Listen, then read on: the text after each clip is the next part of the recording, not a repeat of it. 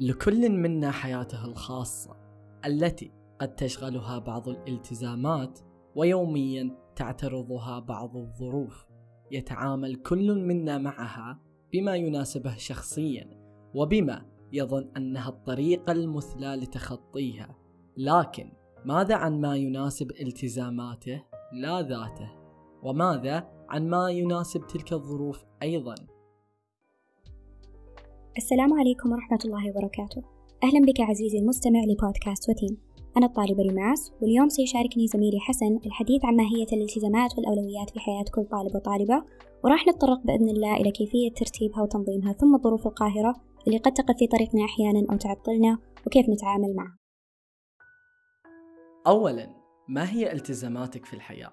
تتضمن التزاماتك العائلة والأقارب والأصدقاء. والدراسة والعبادات الدينية وغيرها من المسؤوليات والواجبات الأخرى الموكلة إليك. بمعنى آخر هي أساسيات يعتمد عليها روتينك والإخلال بأحدها قد يسبب فوضى في جزء من يومك. ثانيا، إيش الفرق بين الالتزامات والأولويات؟ الالتزامات كما ذكرنا سابقا هي عوامل تؤثر في سير حياتك وتكون عادة جزء لا يتجزأ من يومك بينما الأولويات هي طريقة ترتيبنا لهذه الالتزامات وفقا لأهميتها وما إذا كانت طارئة أم لا. ثالثا ما هي الظروف التي قد تطرأ فجأة وكيف تؤثر على ترتيب أولوياتنا وبالأخص الدراسة؟ تشمل الظروف أحيانا المشاكل العائلية والمنزلية والحالات الطارئة كالحوادث وحالات الوفاة لا سمح الله والسفر الخارجي والأمراض والتعرقل الدراسي وغيرها من الظروف.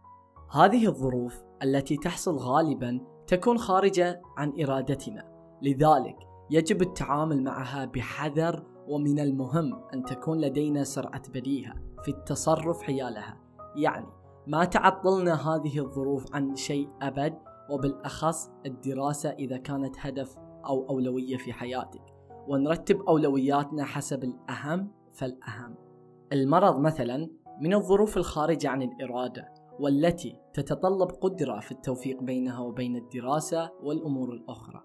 ففي حال المرض لازم تراعي صحتك البدنية عشان تتجنب الإرهاق وما تحمل نفسك فوق طاقتها.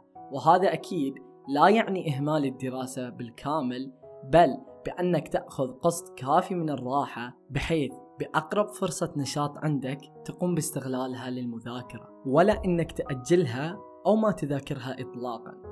أيضا تقسيم المذاكرة على دفعات يساعد على التنظيم وما يتعبك كثير فوق التعب اللي تحس فيه من الأساس ونفس الشيء مع بقية الظروف. أنا شخصيا من الأمور اللي كانت مرهقتني مع موضوع ترتيب الأولويات هي العلاقات الاجتماعية. يعني أحيانا كنت أحتار بين الدراسة وبين مثلا لقاء الأصدقاء وهالأمور والطلعات والجامعات وهالأشياء كنت دايما أحس إني مقصرة بالدراسة ولازم أقفل على نفسي وأقفل جوالي وما أكلم أحد وأجلس أذاكر. وأحيانا أحس إني بالغت أحتاج شوي وقت لتغيير الجو والنفسية ومو طول الوقت مذاكرة ودراسة. عانيت بالبداية كثير من هالموضوع لكن مع الإعتياد لقيت نفسي روتين مناسب نظم لي وقتي وتعلمت مع الوقت كيف أخلص الأمور المهمة أول ثم التفت للأشياء الأخرى جانبيا لذلك لحد يتحطم من موضوع الضغط بالبداية أو الإحساس بأنك مو عارف وش الأولى وتحس إن كل شيء متراكم عليك كل شيء فوق راسك. الموضوع هذا بالذات يتطلب إعتياد وهالشيء ما راح يصير في يوم وليلة. كل اللي عليك بأنك تجرب أكثر من نظام أو روتين لين تلقى النظام اللي تحس أنك تنجز فيه وتخلص فيه كل أشغالك باليوم وبرضه يبقى لك في نهاية اليوم وقت لنفسك تريح فيه. عشان نتعرف على كم أكبر من الظروف الأخرى وكيف تم التعامل معها وترتيب الأولويات حسبها سألنا عدد من الطلاب والطالبات حتى نعرف منهم ما واجهوه من المواقف خلال فترة الدراسة وكيف تخطوه بترتيبهم لأولوياتهم. سؤال الحلقة. حدثونا عن ظرف ما طرأ عليكم وكيف رتبتم أولوياتكم بالرغم من حصول هذا الظرف وطريقة التغلب على هذه المشكلة. كنت أحسب الغياب في الجامعة زي الغياب في المدرسة إلين ما حملت ال bio بسبب الحرمان. ومن هنا بدأت رحلتي مع ترتيب الأولويات. أحد الردود اللي وصلتنا تقول آه عرس أختي وأسبوع ما قدرت أذاكر لكن كنت مذاكر قبلها وذاكرت كثير أول ما خلصت عشان ألحق على اللي وصلناه والحمد لله ما تأثرت درجاتي. ممتاز. حلو. صار ومراد قبل final terminology وظل لي أربع chapter ات ما ذكرتها من ال termo و skills كلها ما فتحتها. فحرفيا انهارت لأنه بقى على الاختبار فقط ثلاث أيام.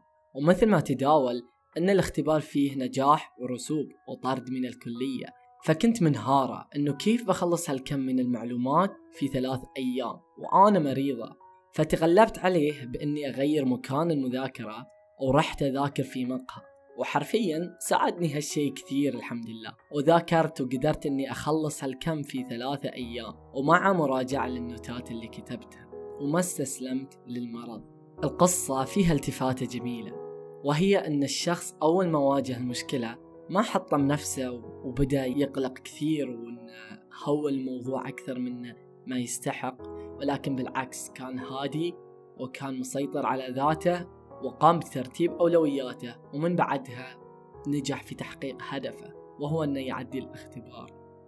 okay رد آخر يقول نقلنا بيت جديد في بداية السنة التحضيرية. كلنا نعرف كيف حوسة أول أسبوعين جامعة بالذات لأن بدينا مرحلة جديدة وكنا ضايعين وصعوبة أول quarter لأن في بيولوجي وفوق هذا حوسة نقلة البيت الجديد. نقل للبيت الجديد صنفوها العلماء من أحد أكثر الأسباب اللي تسبب قلق. وصوت العمال اللي كل يوم ما يخليني أسمع صوت ال miss كويس لكن ضغطت على نفسي ما استسلمت رغم أن درجاتي أول أسبوعين كانت دمار. لما تضغط نفسك وتسوي كل اللي تقدر عليه من تنظيم ووقت واجتهاد بتلاقي الوضع حبة حبة تحسن بشكل مخيف. كل اللي أقدر أقوله مهما مرت عليك فترة حسيت إن كل شي ضدك من درجات من نفسية من محيط. لا تخلي ظروفك تغلبك حارب اجتهد وربي ما راح يضيع تعبك. كلام سليم. يعطيك ألف عافية. قبل اختبار ال terminology كان عندنا عرس شخصية قريبة مني. ما كان بالأحساء فكنا نحتاج نمسك خط. وكان العرس يوم الخميس والاختبار ال final يوم الأحد. وطبعا كان توتر خصوصا أن الاختبار عليه 60% ولازم ننجح فيه وكذا. وغالبا لما بنحضر عرس ما راح نطلع إلا قريب الفجر. ما يمدي نمسك خط طريق الأحساء مرة ثانية لازم نرتاح وبنصلي يوم الجمعة بمكاننا وبننتظر تبرد الشمس وبعدها بنمشي. فكل هذا كان وقت ضائع مني. فاللي سويته إني حاولت أخلص المحاضرات قبل يوم الخميس كقراءة وفهم يوم الخميس بالطريق كنت أسمع فيها شرح الطلاب اللي سووه للمحاضرات كمراجعة واستذكار بالنسبة لي.